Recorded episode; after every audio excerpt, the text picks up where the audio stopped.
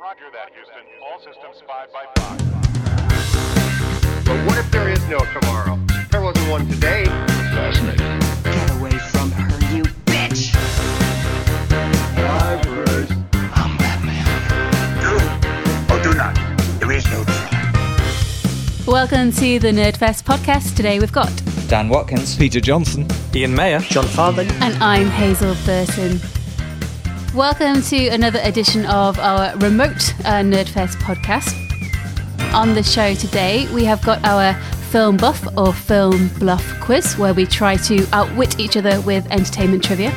We've also got the return of Shameful Gap, and one of our discerning nerds has never seen Galaxy Quest. Who is it, Hazel? Which one of us? We'll find out later on. So let's start the show.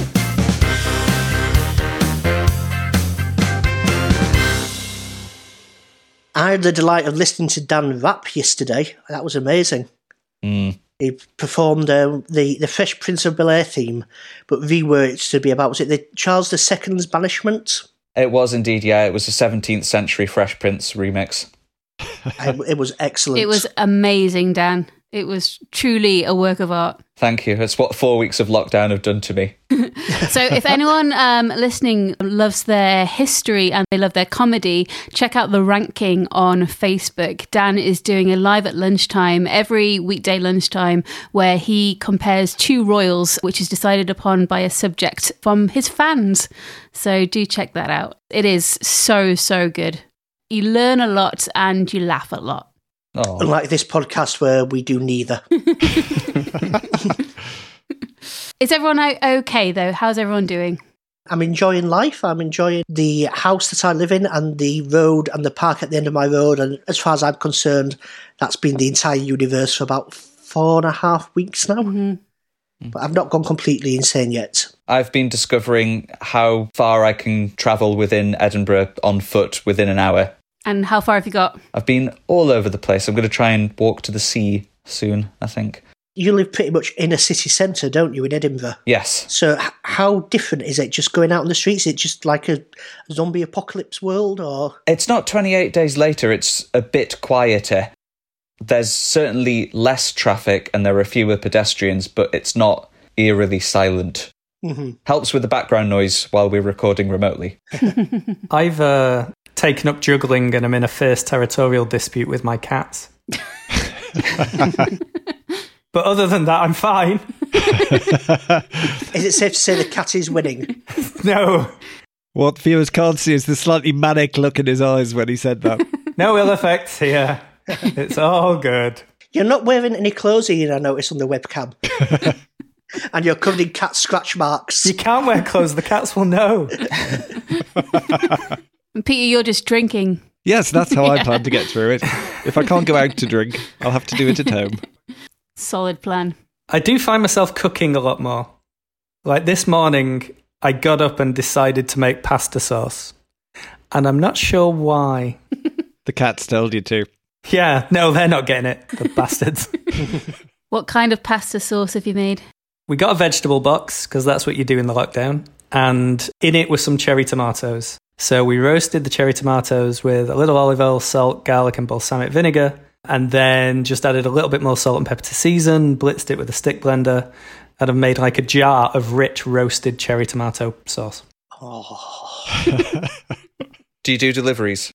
F- food porn is my new porn at the minute. I've been sort of watching MasterChef, because actual porn is now... Don't, don't spoil cookery shows for me, John. Please. It's all I have left. Actual porn is ruined by the fact that the participants have to stay two metres apart at all times, so it's it's less fun.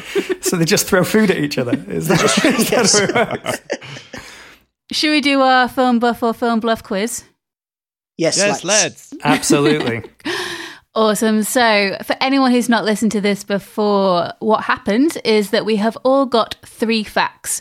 However, one of them has been deviously made up and we've got to try and work out which one the made up fact is. Take it away, Dan. Okay, what I'm going to do is turn my video off so my facial expressions don't give it away. Oh, no. oh. Might as well make it fiendish. So my buff or bluff is based on the fact that after getting Disney Plus recently, we rewatched all five Pirates of the Caribbean films. You have our greatest sympathy. I was surprised by how much I actually enjoyed number four. Rewatching it on Disney Plus, I was expecting it to be terrible, but actually, when there's no distractingly bad pop-up three D, it's not a bad film, number four. It's not a patch on the first one, but it's certainly the best of the sequels. We're not believing you, but do do go on. Bluff. No. That's the bluff. It's not the bluff, no. Um, but if you're at a loss for things to watch, watch Pirates one and Pirates four. You can skip two, three, and five. So this inspired my Buff or Bluff to be about the Pirates of the Caribbean series. Number one, Keira Knightley was only nineteen when the first Pirates film was shot. Number two, as of twenty eighteen, the third Pirates film was the longest film Disney has ever released. And number three, Disney were initially unhappy with Johnny Depp's performance and thought it was ruining the film. I'm sure the third one's right, because I, I remember hearing stories about that at the time. Yeah. Yeah, he had to really, really fight for that, Gore Verbinski. It's interesting that they went from fighting against it in the first one to possibly overindulging it in the sequels. Possibly, yeah. yeah. I, I have a feeling Keira Knightley might have been a bit younger than nineteen. I think she was seventeen when it was first shot. So it was only a couple of years after Bend It Like Beckham, which I think was the first Keira Knightley film, and she yeah. was fourteen, fairly young in that. So the first Pirates um, came out in two thousand three. Just, just to interrupt, I think you'll find Keira Knightley was in The Phantom Menace before she was in Bend It Like Beckham. Oh, yes, of course. Of course, yes. That's all. I'll go away again now. Who can forget that dazzling performance? So first Pirates two thousand three, they would have shot it a year or two before that. I'm trying to... I think she's about my age, which is the grand old age of thirty-four. Who's good at maths?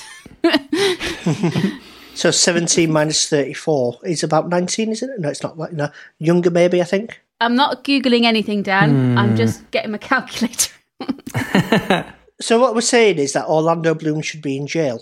If she's your age, she'd seventeen years ago, she'd have been seventeen. Yes, I've just realised that it's a very obvious answer that I've just used my calculator for. So I do think she was seventeen, not nineteen. And that was two thousand three when the movie came out. She would have been younger when it was filmed. So I'm going for that uh, through mathematical, for mathematical reasons, I'm going for that.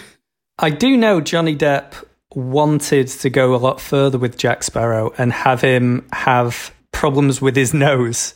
His nose had been cut off with a jewel and was reattached to him, so he'd have like a bright blue nose. Yes. And so he'd go through the film afraid of things like pepper, so he wouldn't sneeze.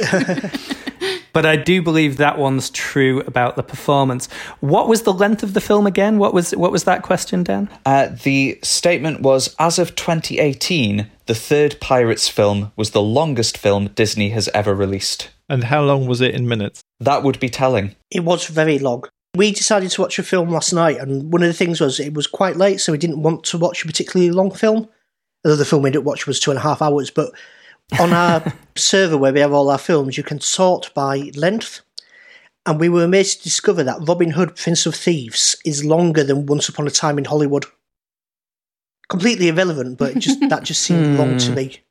Can anyone think of any particularly lengthy Disney films before that? I mean, it's pre-Endgame and things. Yeah. yeah, yeah. That's why I've specified twenty eighteen, because I'm not sure whether you class Endgame as Disney. I think you have to, right? Mm. But it doesn't have the Disney castle at the start of the film or anything like that, so it's not hmm. visually a Disney film. Mm. I think number one is the bluff in that case then. Yeah. I think Keira Knightley was actually younger. I am completely on board with Hazel's maths, but I'm going to go with the second one anyway. Uh, I'm going to go with John and Hazel. Yeah. And my video returns, I think. There I am. He's smiling like his bluff does. uh, I can reveal that Hazel's maths was accurate. Yay! First time for everything. Yeah, Keira Knightley was seventeen when the first Pirates film was shot, and her mum had to be present for the entire shoot because she was under eighteen. Nice holiday for Missus Knightley. Yeah. She did a film called, was it The Hole? A couple of years earlier when she was fifteen and she got her boobies out. Was her mum there for that? I don't know. Yeah, no, there's a big controversy at the time where she, she just she just went like that. I don't know why I'm doing that. um, and uh, yeah, she's only fifteen. Ah, uh, yes. Who can forget Keira Knightley's boob hole controversy? my my thing with Keira Knightley's boobs was the film that she was in where they famously boobed her up on the poster and she kicked, mm, King Arthur. Made a massive fuss about it. King Arthur, that was it, yes. Where they'd photoshopped sort of some page three knockers onto her svelte frame. Yes. And, you know, good on her for actually raising it as an issue. Yeah. You know, particularly sort of, it was a few years ago when it was perhaps more widespread than it is now. Yeah. Um, so that was that was my bluff. And I can reveal that as of twenty eighteen, Pirates of the Caribbean at World's End was the longest film that Disney has released, one hundred sixty-nine minutes. Wow. Of which Jesus. Of which at least an hour could have been cut from having watched it recently. Mm. I wonder how long it feels like. We watched it in phases. But there are bits of a good film in that third one. It's just buried under lots and lots and lots of plot. Mm. Most of which is unnecessary.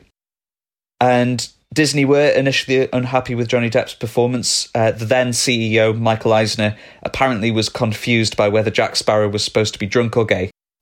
His words. So easy to get those two confused. Are the two mutually exclusive? I don't know. Talk to the Disney shareholders. Does make you wonder about his life that that was the comparison. Who wants to go next? I have some Superman before bluffs. Mm-hmm. I was reading an excellent book called Superman versus Hollywood.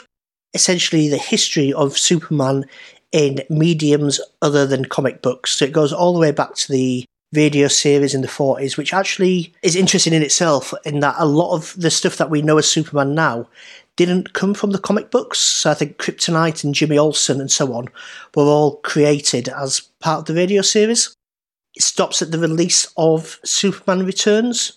So it covers a good sort of sixty years of Superman history. It's a, it's a really good book and really highly recommended. Fact number one is Caitlyn Jenner auditioned and screen tested for the role of Superman.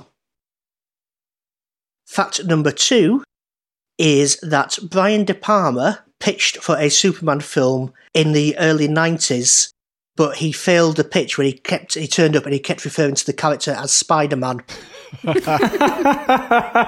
And number three, in the late fifties, a pilot was shot for The Adventures of Superpup, a live-action T V series in which little people wore costumes and giant dog heads and played characters including Bark Kent and Perry Bite. Oh. And was Bark worse than Bite?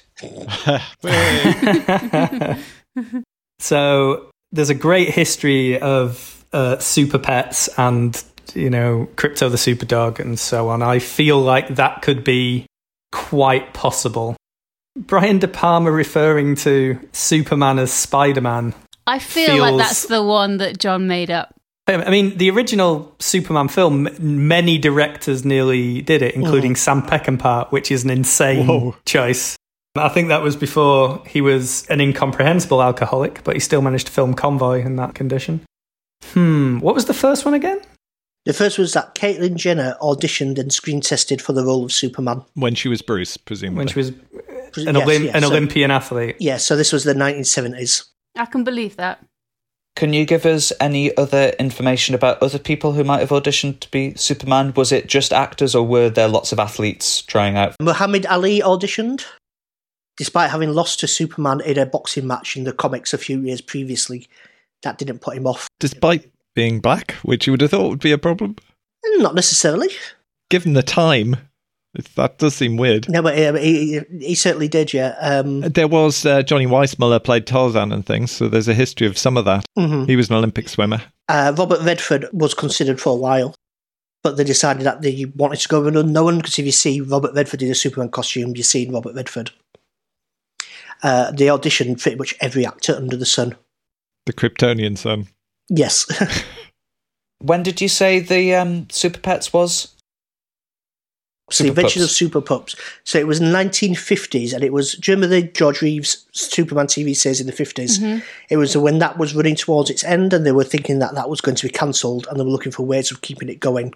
So it was filmed on the set of the fifties T V show, with people in costumes and giant fake dog heads on. He's done his background research. He has. Mm, or has or he? Made it up. Put it this way, is it easier to make something up rather than do background research? Therefore... I feel like John would have said, dunno, if it had been made up. Was that supposed to be a Yorkshire accent there? Dunno. Dunno. Do we know anything about Brian De Palma's pitch for Superman? Very little. It was sort of in the late nineties, so... Case in point. Of, Case in point. Yeah. Dunno. Around the time of Nicolas Cage Superman film. So he was like one of a number of directors. There was him, there was Mac G, uh, Michael Bay, um, before they went with Tim Burton. Shaka Kapoor as well, who did uh, yes. Elizabeth. Brett, what's his uh, what's the guy called who did Rush Hour? Brett, Brett Ratner. Ratner. Brett Ratner came very close. J J Abrams wrote a script that Mac G was going to direct called Superman Flyby. So there were lots of different ones going around. I've read that script and I've read the Kevin Smith script. The Kevin Smith script is great. Um, albeit um, Ian's face begs to differ. Well, there's a lot of there's a, there's a lot of Superman lore in there, but there's also a lot of crazy John Peters shit, who was the producer on all of these, and he was obsessed with Superman not flying and fighting a giant spider was the two yeah. things that he insisted on having in the script. Uh, but Brian De Palma was brought in on the back of Mission Impossible. Yeah. Okay. Which hmm. obviously made him sort of commercially viable again as a director for a while in the nineties. So that doesn't sound like that was the era when you may associate Brian De Palma with a lot of cocaine. So no, I'm it's... perhaps saying he perhaps wouldn't have made the mistake yeah. of calling Superman Spider-Man. I think I'm going with De Palma as well, um, because I feel that he was an avid watcher of the New Adventures of Lois and Clark and would have known not to confuse Superman and Spider-Man. Yeah, De Palma for me as well. I'm going to pick uh, Caitlyn Jenner. Um, Peter is incorrect. uh, Caitlyn Jenner did audition and screen test for Superman along with Muhammad Ali and many others. um, Brian De Palma never mistook Spider-Man for Superman. uh, and uh, if you want to see The Adventures of Superpup, it's available on the Superman box set of the first four films as, a, as an extra. ah. Is it as bad as it sounds? It's awful. uh, there's, there's plenty of clips on YouTube as well. Uh, Has I, anyone seen um, Hollywoodland? No. Has I that got have. Ben Affleck in it? A while ago. Yeah, it's it's worth a watch. Basically, it's the, about the death of George Reeves, who at the time was thought to have committed suicide, but it turns out he was possibly having an affair with a gangster's wife and may have been, oddly enough, assassinated for wanting to finish the affair because the gangster had had enough of the wife. Um, and George Reeves was making the wife quite happy, and when he wanted to call it off, the gangster got annoyed. So it may be, it may be the first case of somebody being assassinated for failing to have an affair with somebody's wife. I have a buff or bluff for you, which is on actors' demands when shooting a movie. Excellent. During the shooting of Gravity, George Clooney demanded that he have exclusive access to a covered lap pool and a relaxation room lit with aromatic candles to be redecorated a different colour each day of filming. And for the second one, for his action sequences, Tom Cruise always demands that he gets to wear a custom-made thong, which provides him comfort and flexibility. These thongs must be made from soft and stretchy material to allow him unrestricted movement. The costume designers and wardrobe staff typically have to make well over fifty thongs per movie, as Cruise prefers a new one every time. Understandably so. And for the third one, in the children's film Quigley, Gary Busey plays a software tycoon who dies in a car crash, goes to heaven, and is reincarnated as a dog. Busey refused to continue filming until the set designers fixed heaven. He asked the set designers to change the sofa because it was all wrong, and made them remove the mirrors because heaven doesn't have mirrors. How does Busey know what heaven looks like? In nineteen eighty-eight, he claims he had a near-death experience and visited heaven. Now, I, I... I have heard one of these three before, which helps me narrow it down. Hazel, were you about to say something similar? No, I don't know for sure, but I have spent a lot of time staring at Tom Cruise's posterior, and I can't detect any visible pant line, so I'm led to believe that he does wear a thong. Uh, yeah.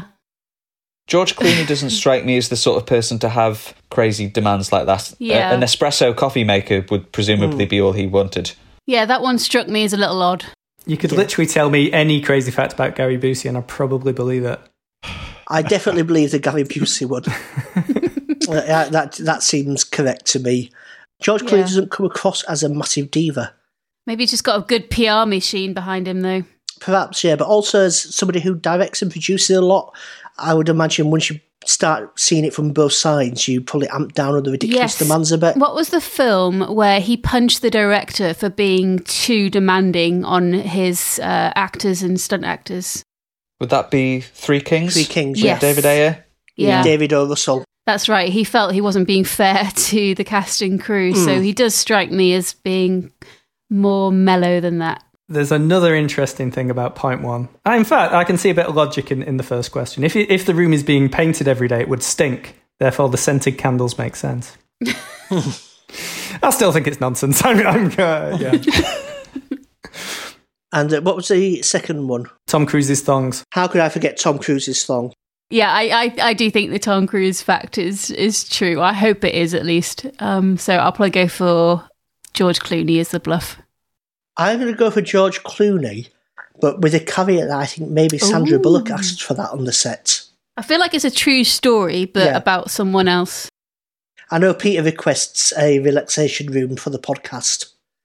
I need it after a podcast. Funnily enough, I request scented candles in my thong. But I'm going to go for... Late. Only occasionally. I don't know what you could tell me about Gary Busey where I'd stop believing it. If he, you know, if he said he could see through time or he once ate a brick, any of these things would be fine. So I, I, I'm definitely going with that. Yeah, of course he's seen heaven. Fine. And remembers how it was decorated. Tom Cruise having multiple thongs. It, it's weird because that's actually weirder than wanting like scented candles and a bit of space to chill out, but I'm still going to go for George Clooney being the bluff. The only thing that makes me hesitant about it is like, how would we know? Would he actually admit it or has a devious costume designer let it slip? No pun intended with the thong. Mm. Well, there must be a thong budget on the on the production yes. sheet. But no, I think I'll still... I did once audition for Tom Cruise's thong double. Uh, it didn't... didn't didn't go well. uh, Dan, what's it going to be? Uh, I think it's Clooney for me as well. He's not in Gravity all that much, and it would seem like a waste of resources for every day of the comparatively few days he was on set to accede to those demands. So I don't think they would have kept to them. So Clooney. So everyone's picked Clooney. That is the fake one. Hey. But it's only what he asked for that's different. What he actually asked for was a private landscape garden, a basketball court, a hot tub, and a custom-made beach hut that was built right beside his trailer, which cost one hundred twenty-five thousand dollars to do. Wow. Wow. So your reasons were wrong. And did he get it? Yeah, he did. I think less of Mister Clooney now. By comparison... During the filming of Men in Black three, Will Smith demanded a gigantic trailer that housed two bedrooms, two baths, and a private movie room. It could also turn into a double-decker in a matter of about thirty seconds, and was so big that local residents complained it blocked their sunlight. It cost about two million dollars to buy. Smith had a New York apartment a few minutes away. It was worth it for Men in Black three, though. I wish he stayed in his trailer a little more during that film.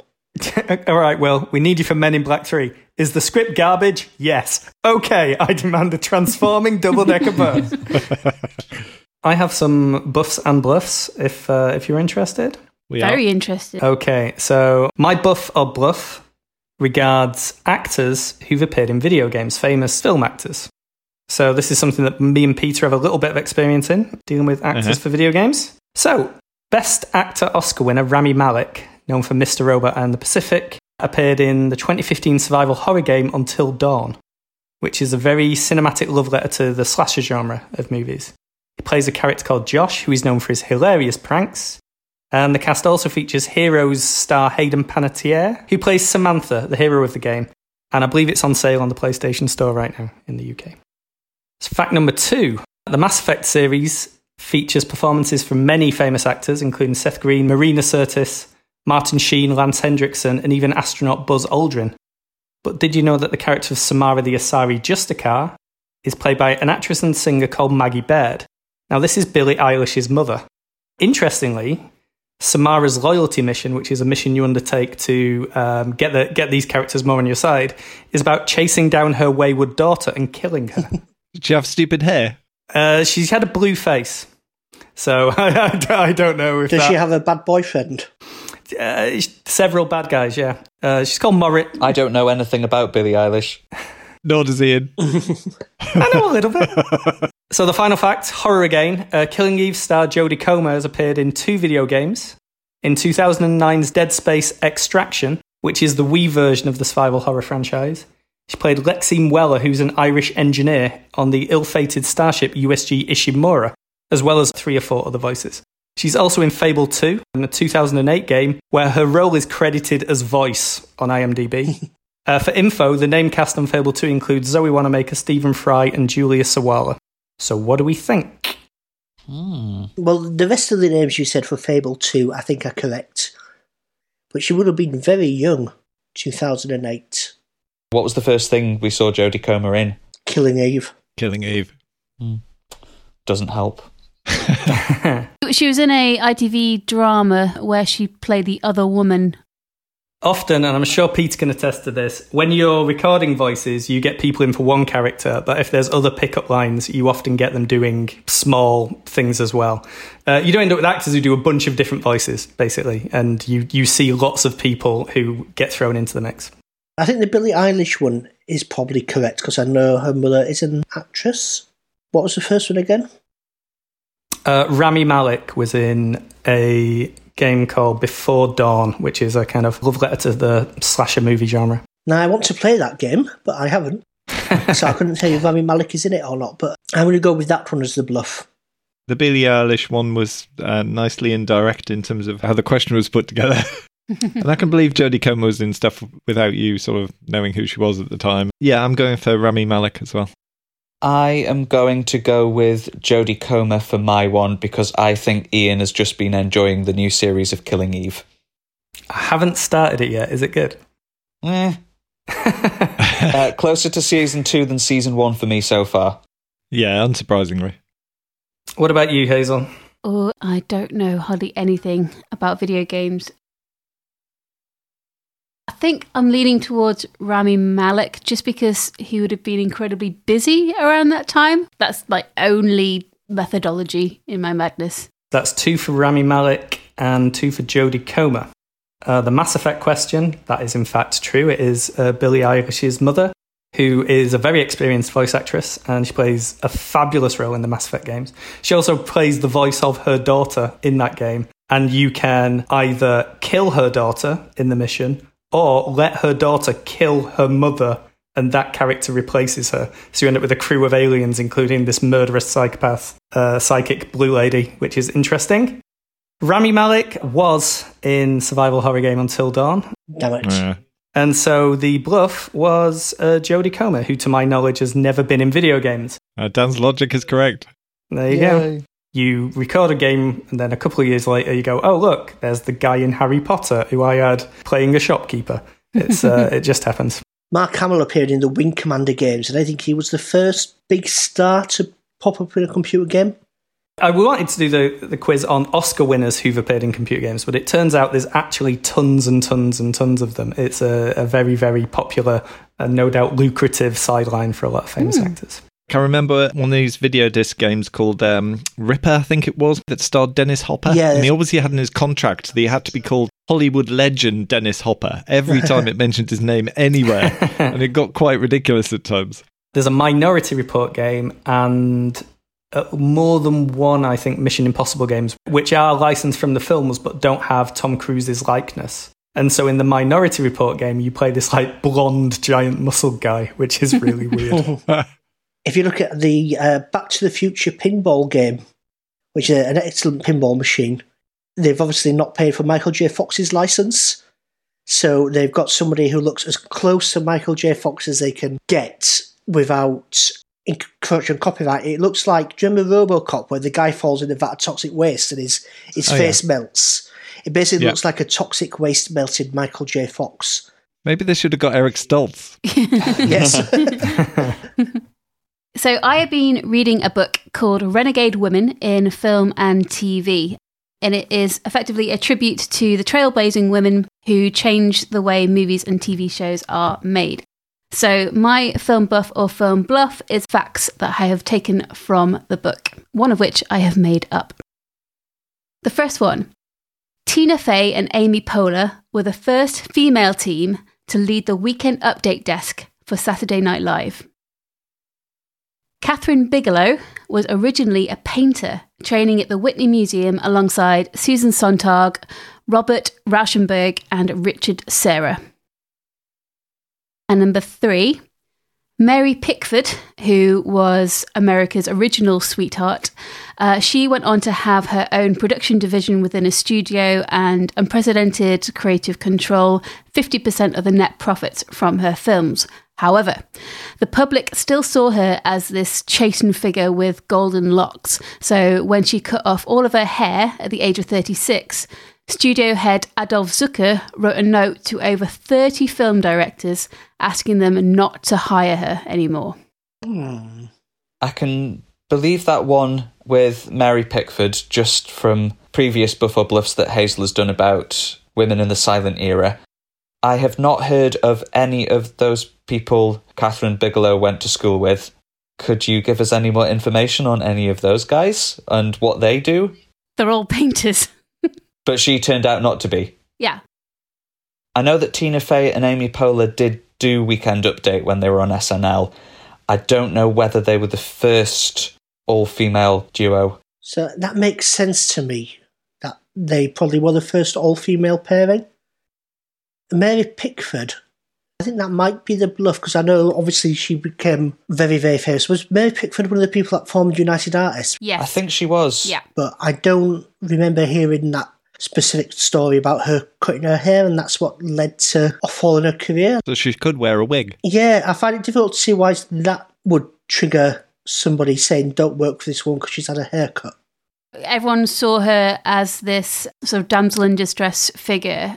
She wouldn't be seen like that anymore by her fans mm. now that she's had her haircut. So the studio head said, just don't hire her, it's not worth it. I've not heard that story, but it does ring true. I'm surprised that I haven't heard it. So I'm going to go for that as a bluff. And I think the bluff is that they did stop hiring her, but not for that specific reason. I'll go Bigelow. I'll go for Mary Pickford just because it's it's a it's a theme of things Hazel chooses. So it's possible that mm-hmm. that's influenced her story that she's to make invented. A point. Okay, to complete the set, I'll go for Tina Fey and Amy Poehler, who I love dearly. But I don't know if... I don't know any of them. But I don't know if uh, there'd ever been a um, female co-host on the uh, Weekend. Okay, um, so that is true. They were the first female team to lead the Weekend Update. Um, and I know, Ian, you've just started watching Parks and Recreation with Amy Poehler, and it just gets better and better. So that's kind of what inspired me to choose that one. I love Leslie Knope. Yes. She's awesome. She's amazing. So Catherine Bigelow, uh, yes, she was a painter, but she felt suffocated by art world formalism, which is what inspired her to leave and go to Columbia University's graduate film programme instead. I made up the Mary Pickford uh, uh, fact completely. Actually, I did a, a huge disservice to the studio head, Adolf Zucker, because he was very supportive of her. Um, she, Mary Pickford first went to him to complain that Charlie Chaplin was earning a lot more money than her whilst making fewer films. So she calmly explained her worth, and that's when she ended up with her own production division and creative control. And then, yes, later uh, setting up United Artists with Charlie Chaplin. Also, fun fact, she did cut her hair off. Um, it didn't result in any uh, uh, fewer roles, but some of her curls were purchased from the ladies at Susie's French Whorehouse. Mm. So you could hire a whore with a Mary Pickford curl? You could, yeah. Excellent. Maybe not so much these days. What a, what a great time that must have been. Oh, do you remember we could go visit prostitutes, guys? Those were the days. Oh, dear. Uh, and now you have to t- keep two meters away from them. Thinking about food, apparently.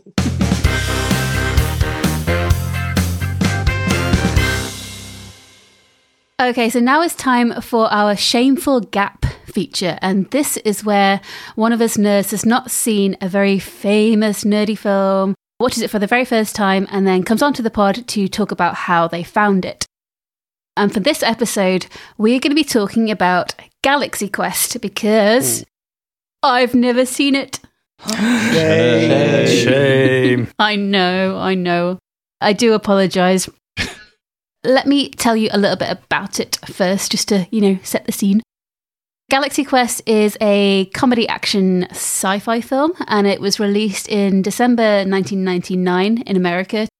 The plot is that an alumni cast of a space opera television series called Galaxy Quest have to play their roles for real when they're visited by actual aliens who think that the series is an accurate documentary, and they then have to defend both Earth and the alien race from a warlord called Saris.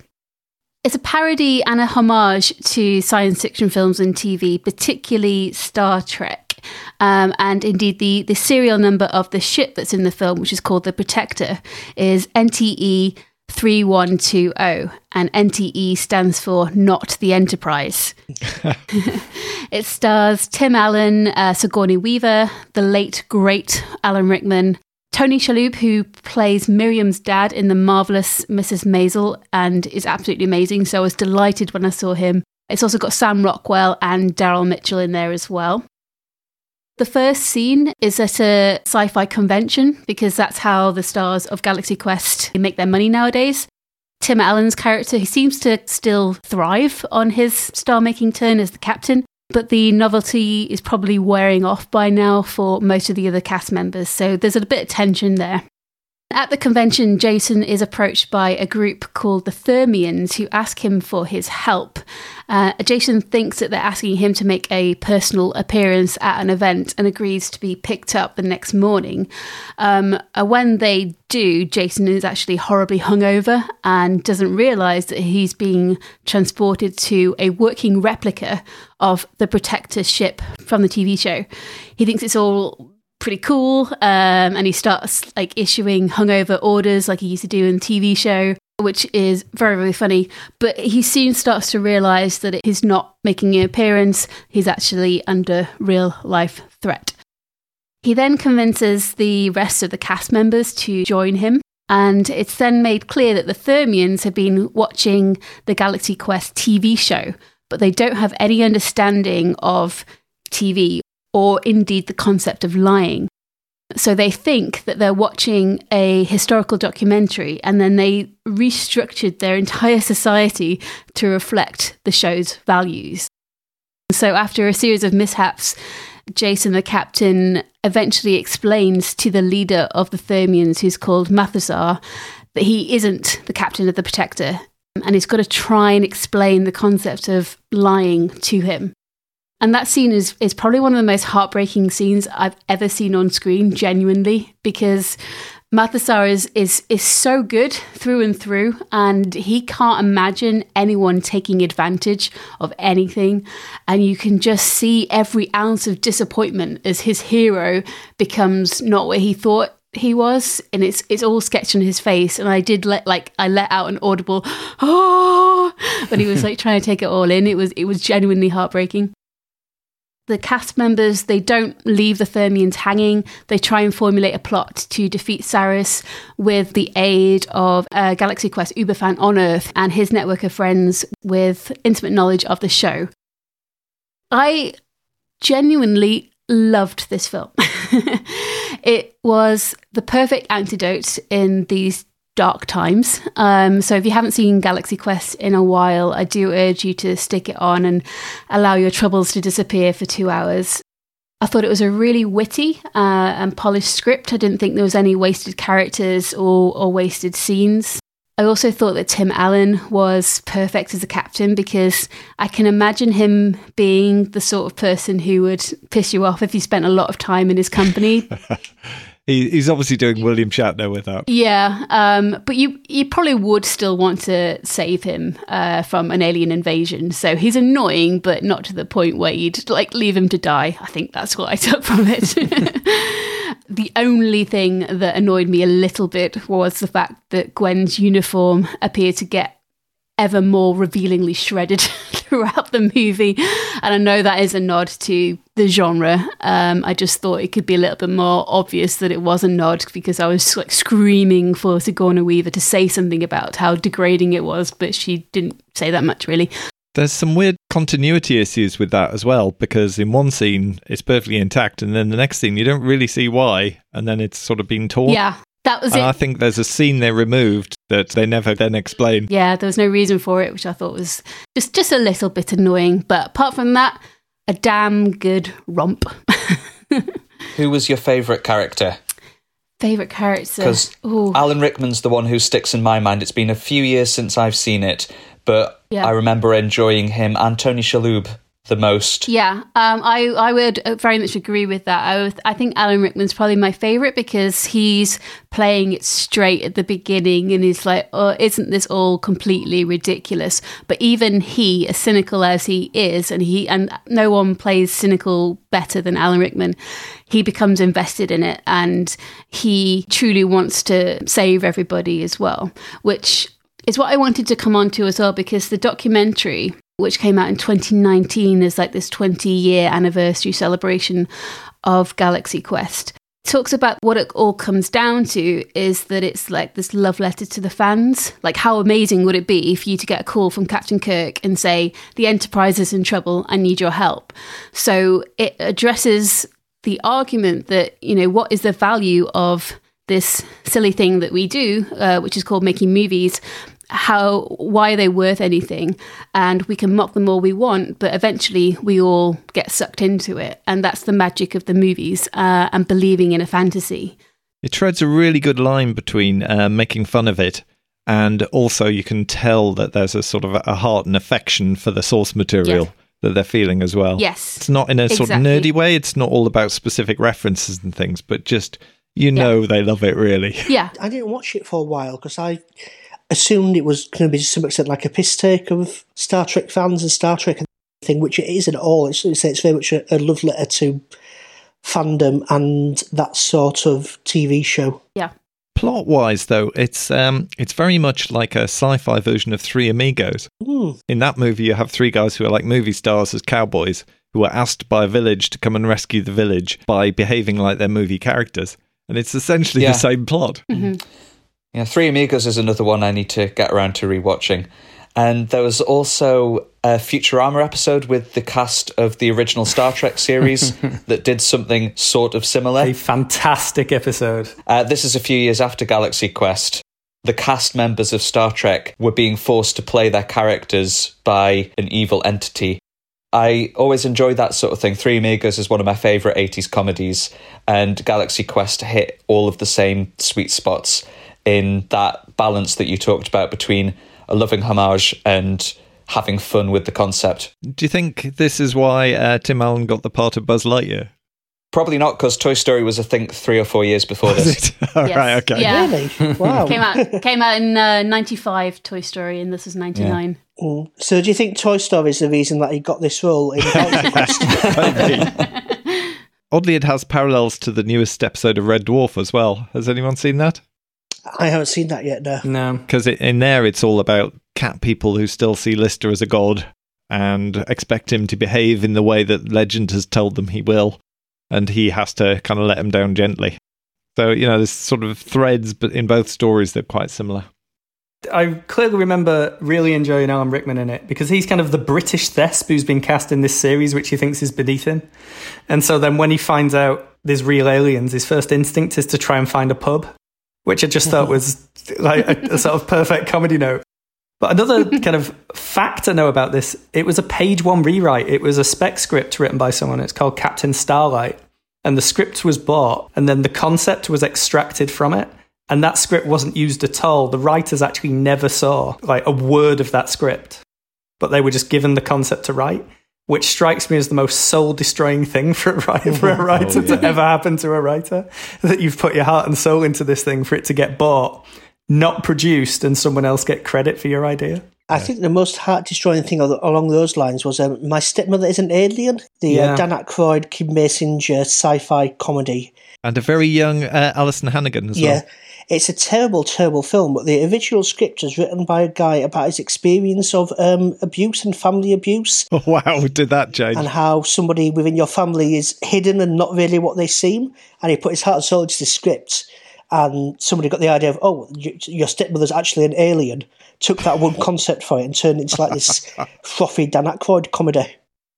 So, Hazel, where would you put this in the kind of tiny but interesting genre of comedy sci-fi? Futurama's huge, Red Dwarf's huge. The Orville I haven't watched, but seems to like at least touch similar ground. Do you think this has been influential? Can I make a confession which is going to change your opinion of me probably dramatically? I hate Red Dwarf. I hate it. I've watched ah, probably about ah, ah. I've probably watched about ten episodes and I can't stand it. So much better than that. To be fair, the question is which ten episodes did you watch? When? Like what series? I don't know. Just, just I've been maybe forced by about ten different people. Like, Hazel, watch this. Watch this. Oh, okay, I have no idea when it was, but no. Um, is I, there a I, series that has varied in quality as much as Red Dwarf over yeah. the years? Futurama, brilliant. To oh yeah, Futurama mm-hmm. perhaps yeah. Mm, um, I do, I, I do enjoy uh, Futurama very much so. Yeah, Red Dwarf at its best manages to do big sci-fi ideas, and some of those are really, really good. But they suffer from the B B C limitation that like Doctor Who struggled with decades ago. Something like To the Memory of the Memory of Lisa Yates, which is a time travel story you've never seen before. It does some staggeringly good things.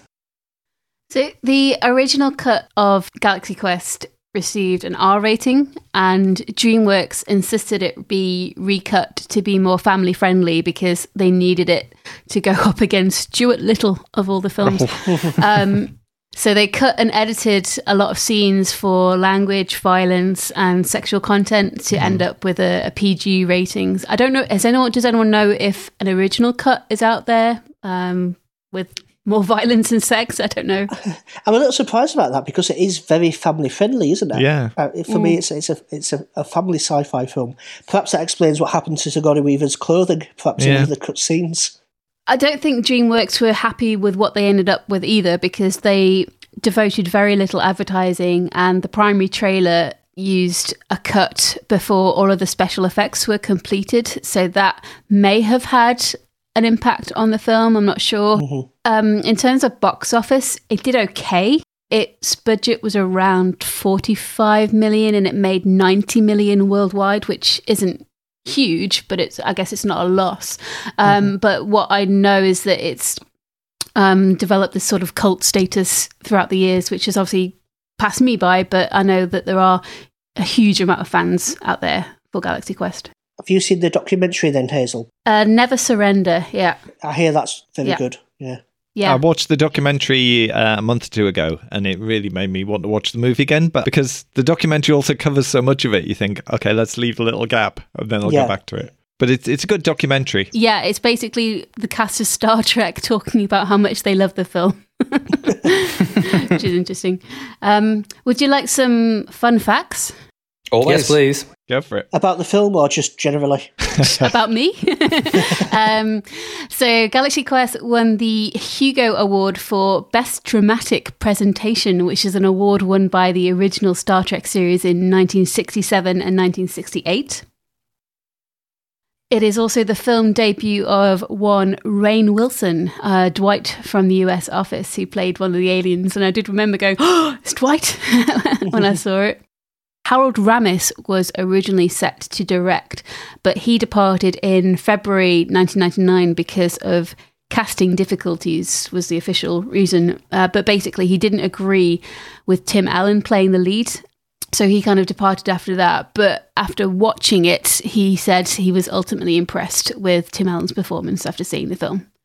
Do we know who he wanted? I don't, but I can have a look. Bill Murray. I don't think they were speaking by that point, were they? Not not by nineteen ninety-nine, no, certainly not. Uh, no, I can't seem to find who uh, uh, Harold Ramis wanted. I believe Caitlyn Jenner and Muhammad Ali both auditioned for the part.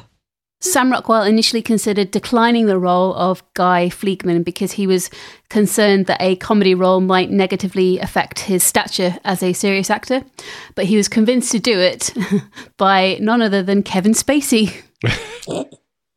What a what a what a nice man. Still good advice. And, and also things Kevin Spacey can try and convince you to do, starring Galaxy Quest, is not the worst by a long way. It took me a while to realise that was the same person, though. It was only going back to the movie like ten years later, you think, oh, that's the same guy in Green Mile and it's the same guy in Moon. And yeah. It, he's yeah. very different in terms of how the character feels. Had he not done Hitchhikers prior to Galaxy Quest? No, Hitchhikers was two thousand four. Was it really? So it was about five years later. That's a bad film. Yeah, not good. I've never heard of this film at all.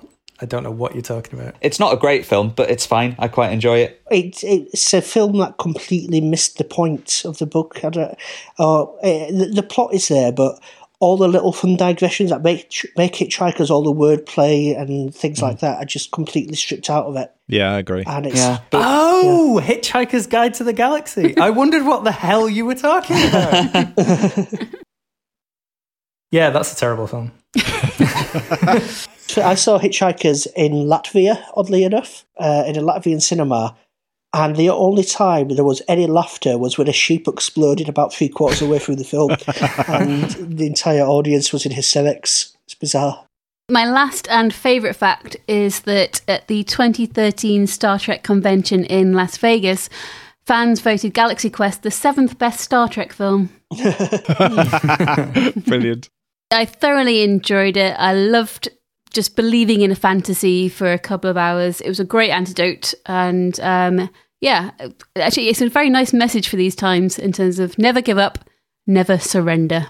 So I think I will give it oh, nine and a half thermions out of ten.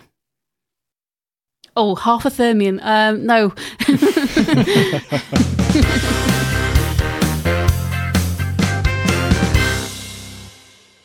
That brings us to the end of another Nerdfest episode. Thank you so, so much for listening. We hope you're doing okay in uh, these times. We will bring you another episode in two weeks' time. Uh, in the meantime, check us out on social media. We're at Nerdfest U K on Twitter and Facebook. If you enjoyed the episode and you feel inclined to do so, it would be awesome if you could leave us a little review wherever you listen to your podcasts. And John has got a very, very, very special reward for anyone who does that. Yes. What's, what, what is it today, John? Anyone that does that, I will come and stand one point nine meters away from you for a sense of sexy danger. Oh, dear. Um, see you in two weeks' time with more recommendations. But until then, you've been listening to... A man who's been to Davy Jones' locker. A man who insists on a custom-made codpiece for each episode. A man who's hallucinated the decor of heaven. A man who has a list of unreasonable demands for every podcast. A woman who's going to go and stare more at Tom Cruise's bum. We'll see you next time. Bye. Bye. Bye.